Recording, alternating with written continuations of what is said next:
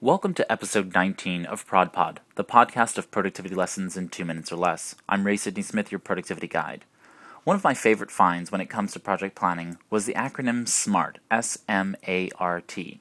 It stands for specific, measurable, achievable, relevant, and time sensitive.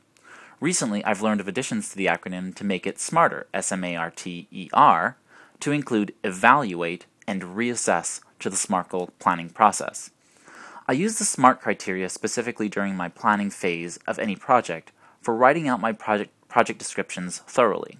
For example, before I used SMART criteria for my goals, I would write a goal as, quote, increase company's third quarter revenue, end quote. Now, using the SMART goal format, the revised goal is written as, quote, empower sales managers to implement our sales and marketing plan to increase company's third quarter revenue by 15% in the Southeast region to determine annual bonuses by dedicating one day of every week to the team. By its face, it's much longer than the original.